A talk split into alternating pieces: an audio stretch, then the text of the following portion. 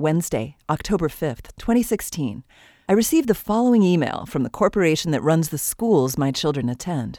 As you are aware, the safety of our students and staff is a top priority.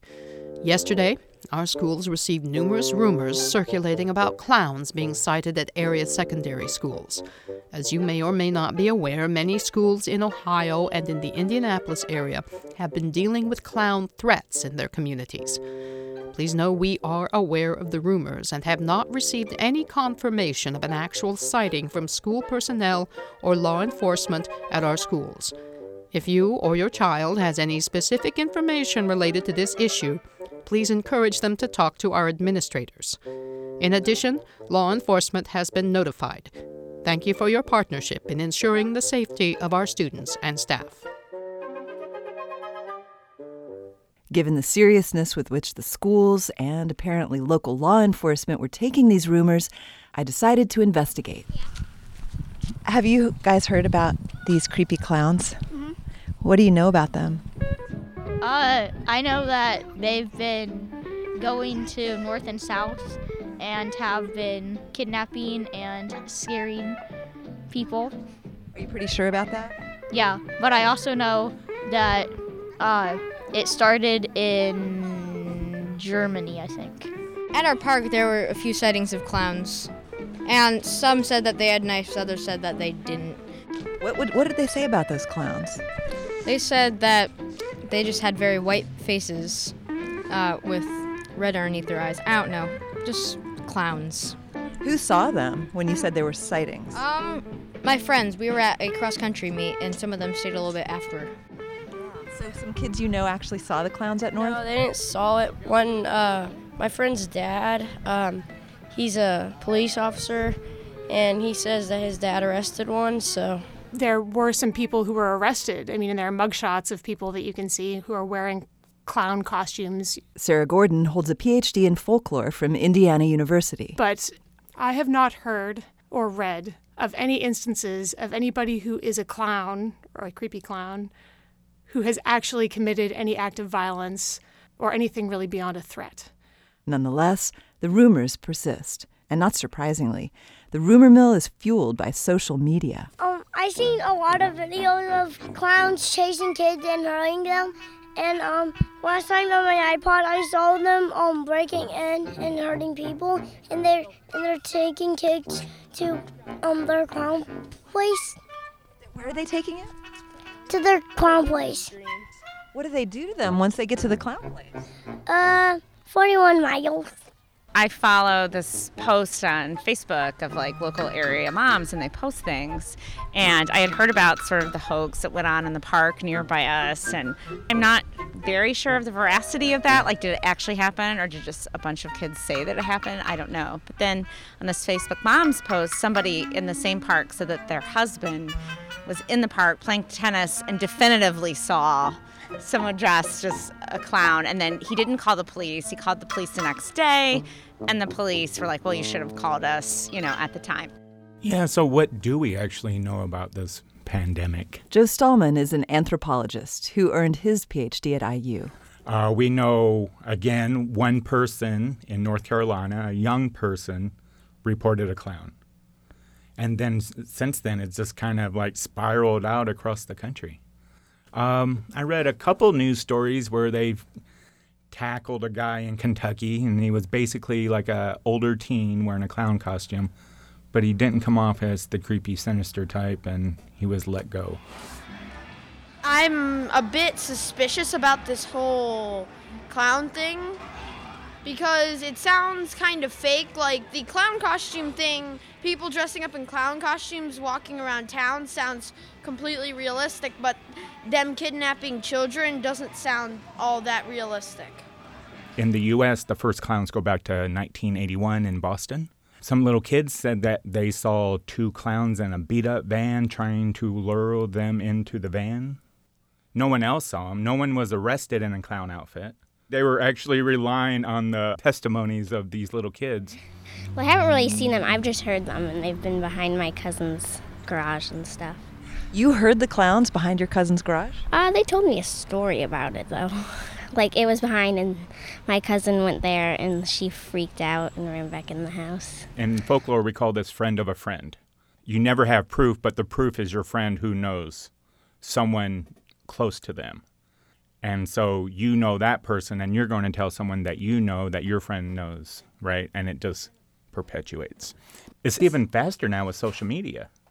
It's instant. On Instagram, there were like pictures, and there there's this like account that's like clown Clownsightings.us. Yeah, clownsightings.us, and they had a picture, and they're like, "Guys, be safe. There was a clown sighting in Renwick, and oh my gosh, we have to run."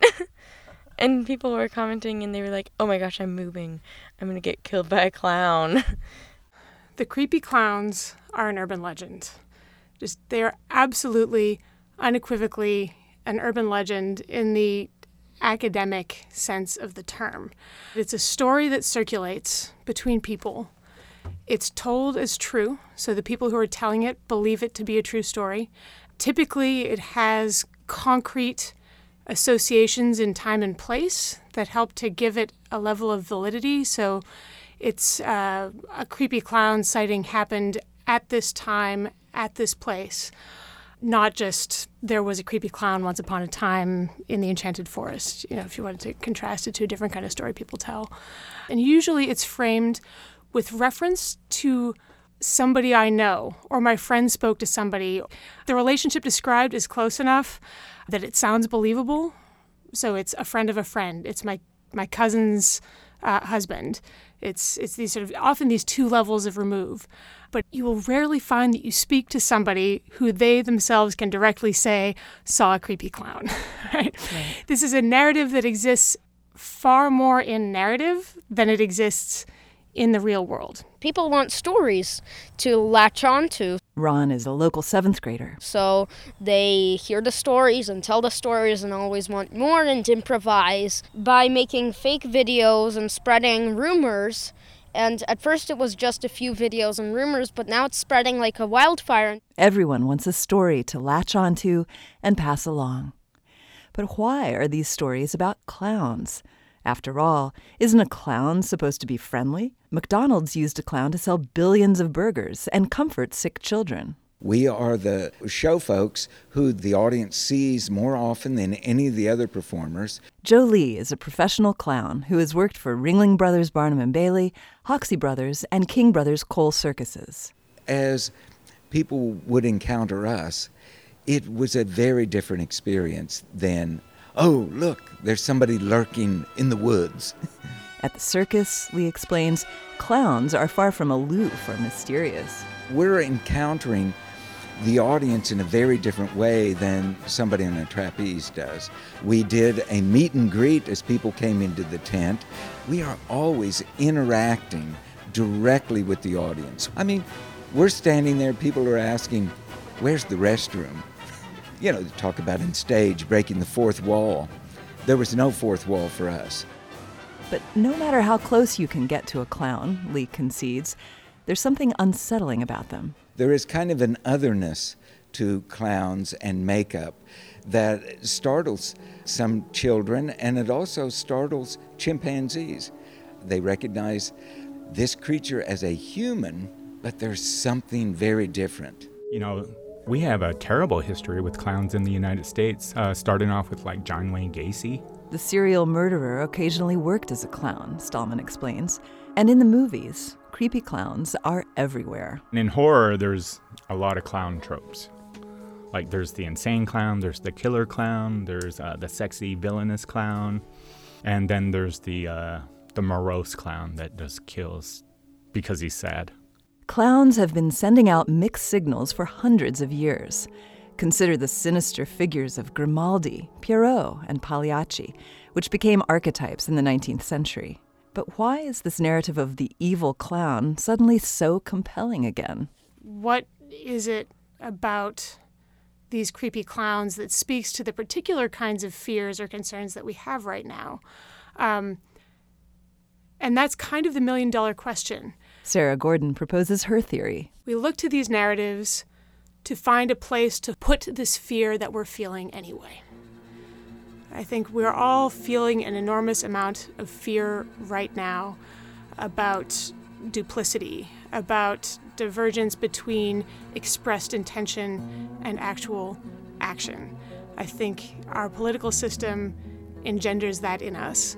Um, I think our increasingly divided socio political situation in this country also engenders that in us.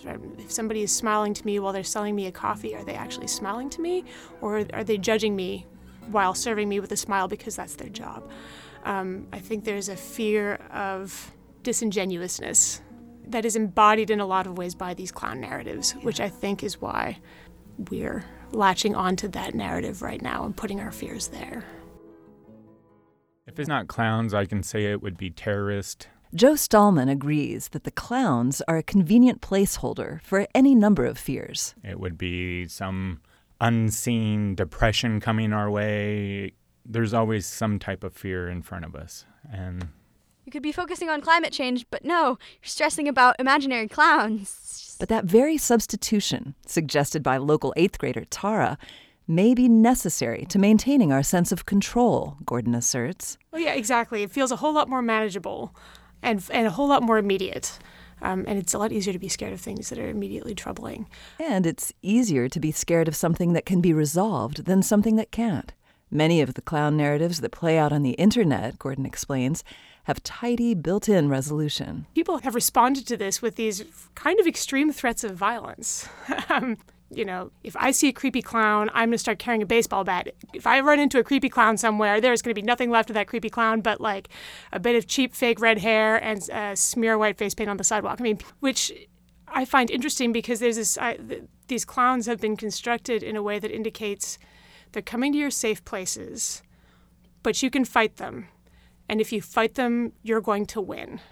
So it's a fear that's immediately accessible and it's present but you're stronger than it is, and you are going to beat it. I've heard of people that um, go around with nunchucks and knives and like guns hunting for clowns.